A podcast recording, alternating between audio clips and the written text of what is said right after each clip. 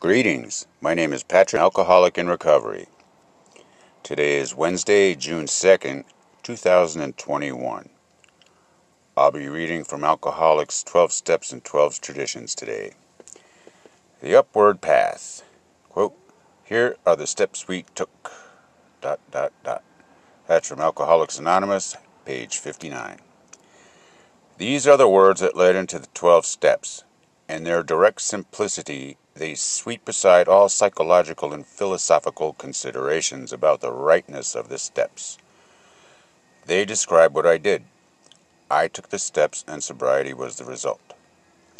These words do not imply that I should walk the well trodden path of those who went before, but rather that there is a way for me to become sober, and that is the way I shall have to find.